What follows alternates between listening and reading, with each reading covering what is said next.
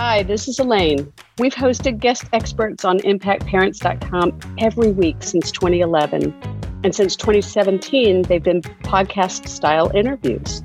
Now we're dipping into those archives to share these fascinating conversations with leading world experts on the Parenting with Impact podcast. Welcome to the Parenting with Impact podcast with your hosts Elaine Taylor-Klaus and Diane Dempster, co-creators of ImpactParents.com, an online community, award-winning blog, and service organization, helping parents all over the world to raise complex kids become capable, independent adults.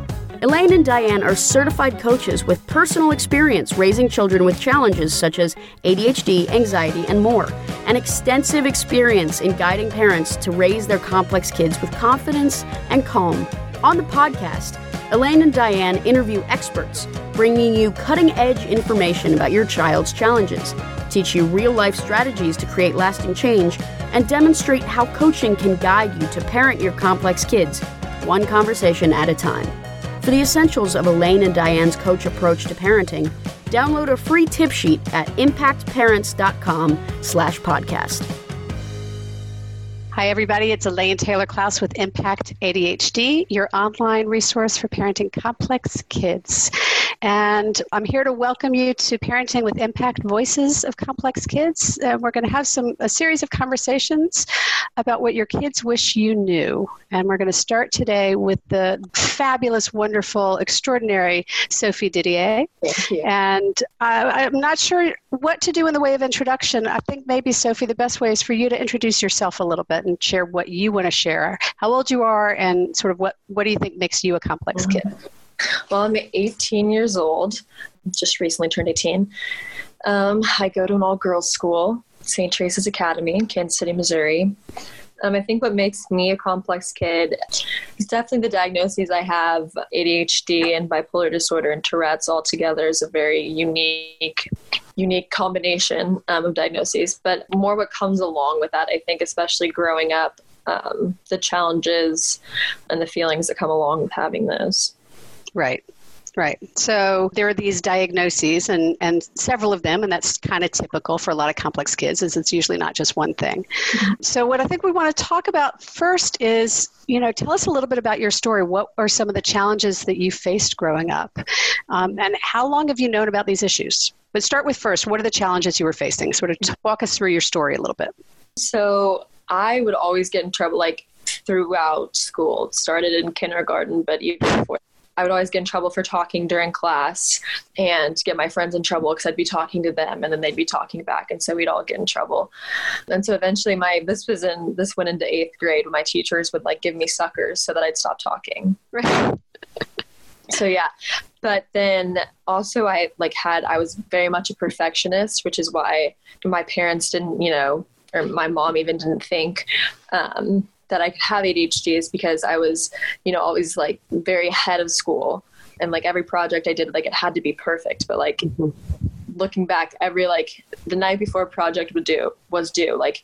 It's not because I procrastinated it. It's just because it wasn't the way I wanted it. So I'd have a complete breakdown the night before and redo the entire project. Right. Things like that. And then I was always, even if I couldn't stay focused in class, which I had a lot of trouble, then I knew from very early on, I'd try to remember what I'd done at school that day. If someone asked me, and I'd be well, I'm not really sure actually what I did today at school, but I was always smart enough to catch up. Right. Yeah. So there's this sort of scenario where you knew you were smart, right? But there was a sort of not performing at the level that might've made sense consistently. Mm-hmm. So a real inconsistency. So, and how old were you when y'all started figuring out there might be something else going on besides just normal kid stuff? I would say it's 8th grade is when my grades started slipping, and I'd always been a straight A student. And I remember still I got a C in science, and I thought it was the end of the world, but so that's when I was. And I'd been telling my parents that, I really can't focus, in class. I don't know what's going on. I can't pay attention. I'm not present during the school day. And so I was diagnosed with depression and anxiety first. And so I was diagnosed with that at the end of my 8th grade year. And so that made things better. Like the motivation, like I came back, I guess, like I was motivated again to do things, but I still couldn't pay attention. Like I just, and I had, my mom likes to call it bouncy leg syndrome, where like I'd get both legs going in class up and down and it'd shake like the whole floor. And just little things like that. So then freshman year. Wait, so can I stop you there for a second? Because what you said something really interesting, that when you were diagnosed with depression and anxiety, which we now know was actually not, was sort of a cause of these other issues, right? But at the time you got this diagnosis and that made you feel better. What made you feel better about it? I think knowing that there wasn't something wrong with me per se, I guess, that there was a reason I was feeling the way I was, and that there, I'm a big advocate for medication, but that there was something that could make me feel better. Okay. So that you knew there was something identified and you could get some help. Yes. Right. Because you just wanted to feel better. Exactly. Yeah. Yeah. So a lot of parents we find are afraid to tell their kids when they have a diagnosis because they don't want to label them. Right. So what comes up for you when you hear that? I guess I understand that point of view, but I wouldn't agree with it. I think knowing, like as a kid or young adult, I think knowing, they always say that, you know, like it's a reason, not an excuse, but like knowing that there is a reason behind why you're feeling this way or acting this way or why you can't pay attention in class.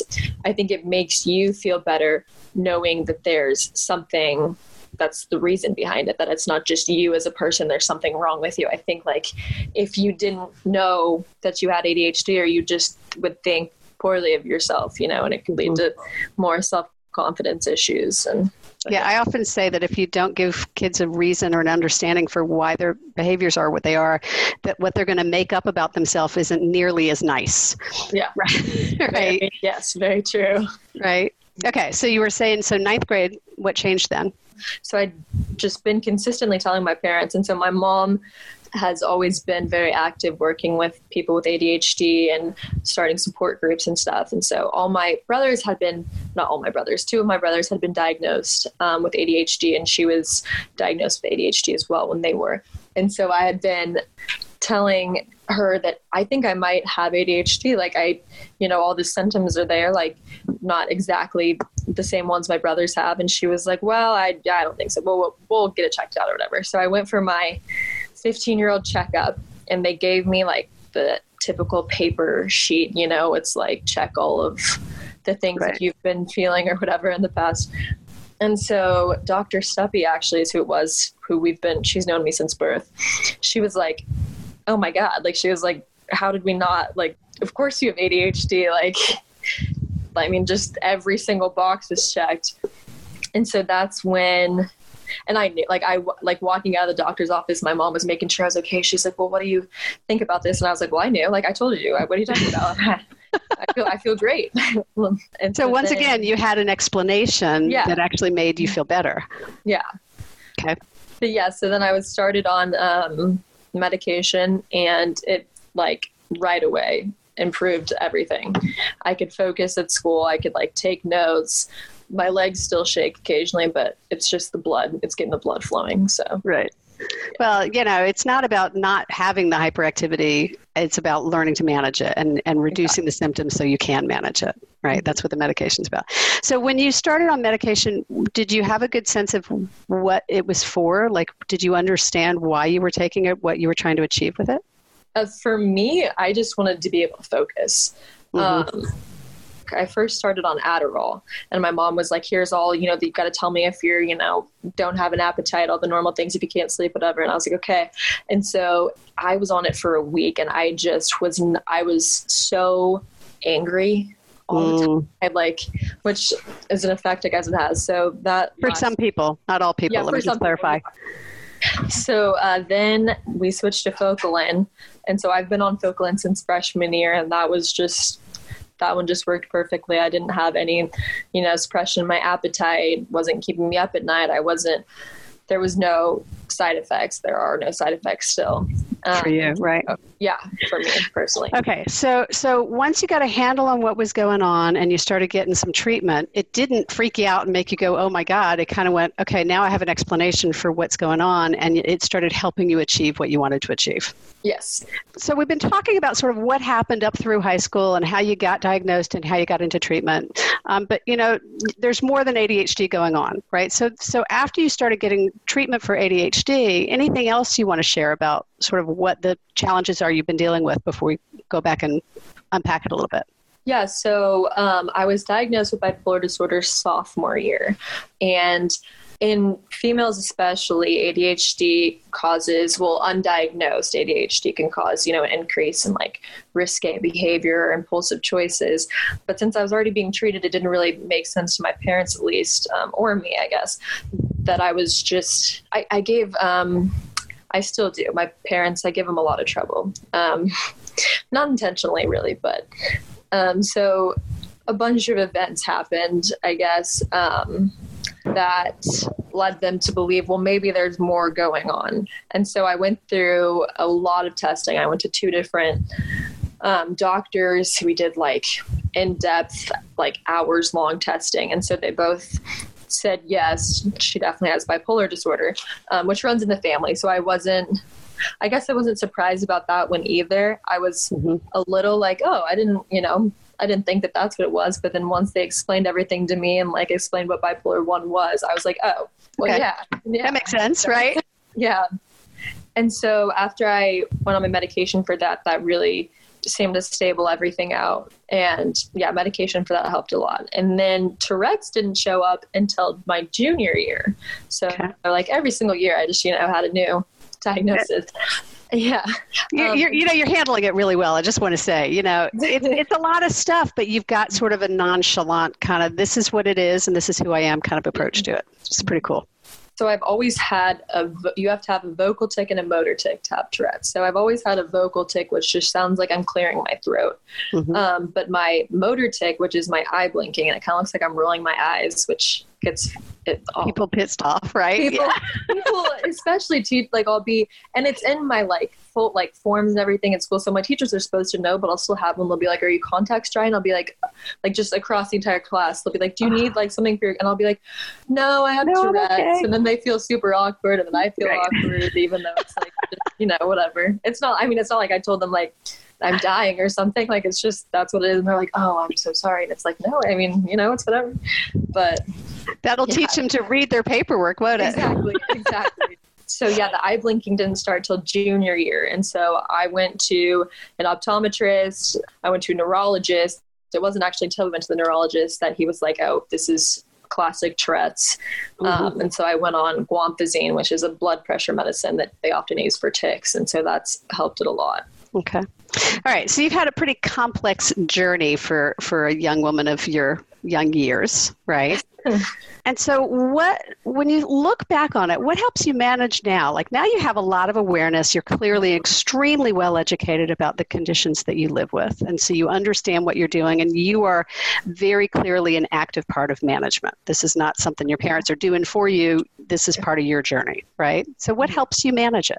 Well, first of all, definitely like taking my medication. I've never tried like going more like an organic route or whatever, but I'm, you know, that works for some people, but what works for me is like making sure to take my medication every day.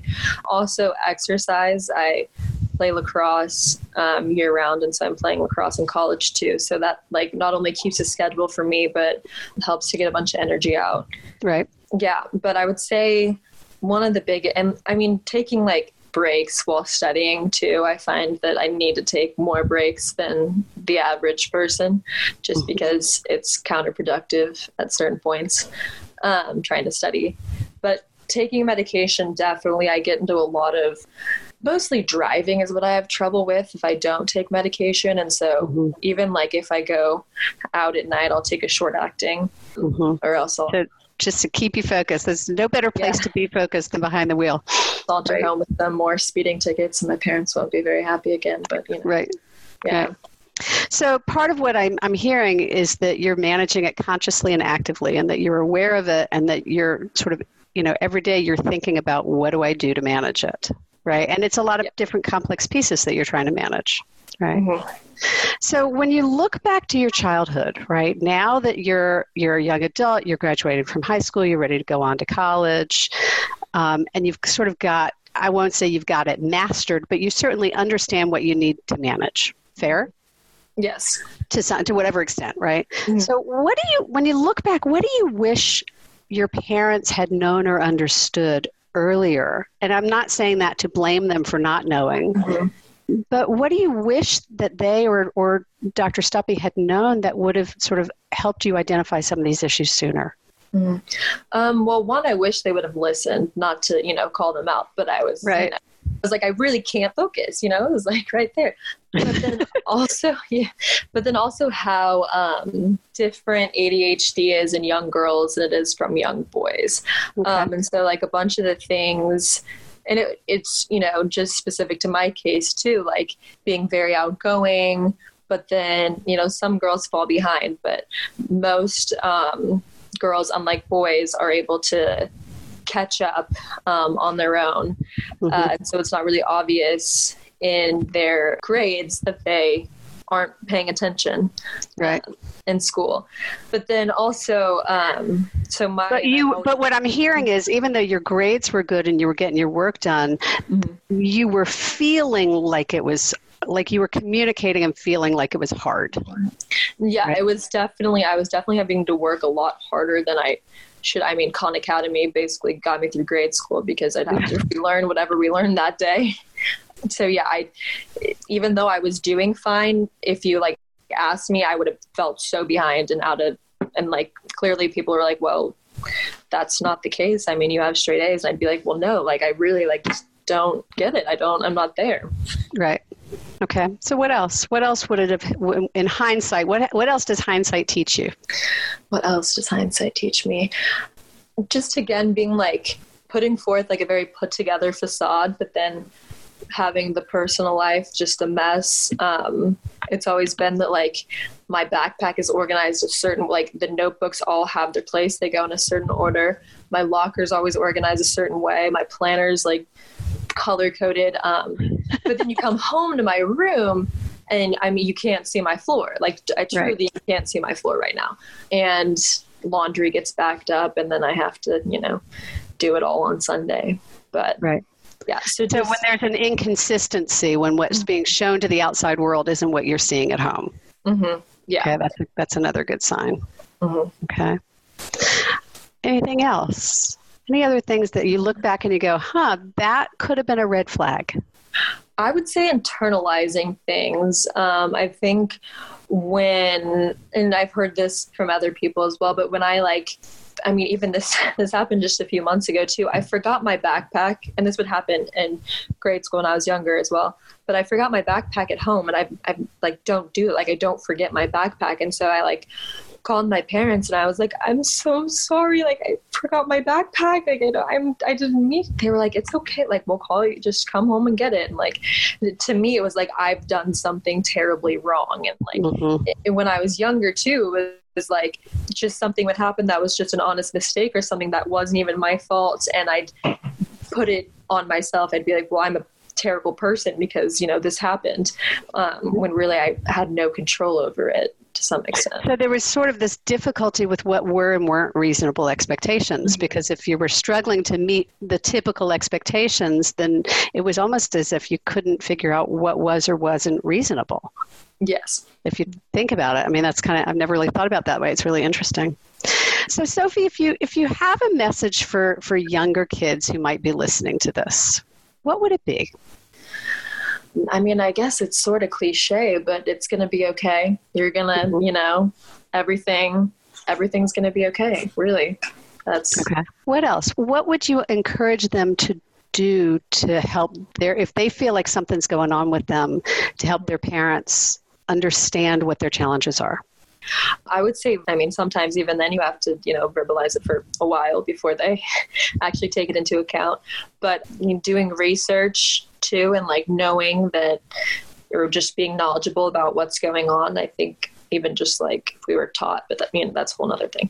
But being knowledgeable about what's going on. And like, if you're having issues, maybe like looking into it and then, you know, showing your parents and having like open and honest conversations with them, like, hey, like this is what's going on. And I don't feel like that's not normal, but like, I need help dealing with it, or I need something of that sort.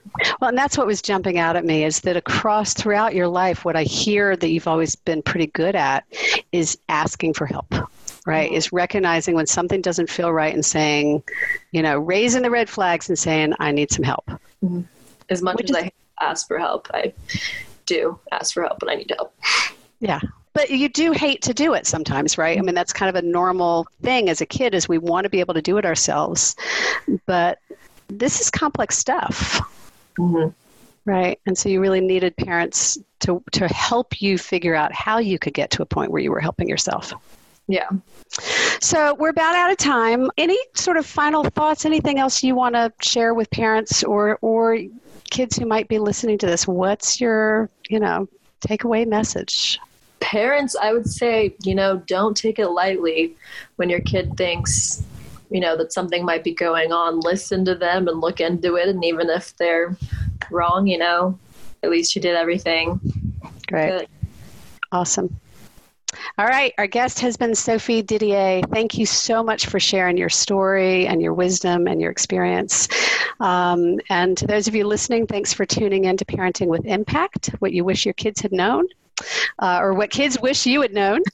And you can find more resources for parents of complex kids on impactadhd.com. And we will talk to you next time. Take care, everyone. You've been listening to the Parenting with Impact podcast with Elaine and Diane. For more information on the Impact Parents community or to join Sanity School for Parents, please visit impactparents.com. If you like what you've heard, please share this podcast with friends who need similar guidance and subscribe wherever you listen to podcasts. For the essentials of Elaine and Diane's coach approach to parenting, download a free tip sheet at impactparents.com/podcast. Behavior therapy training for parents is actually recommended as a first-line treatment for complex kids. For information about Sanity School, our training program for parents or teachers, which has helped thousands of families around the globe, visit impactparents.com/Sanity School.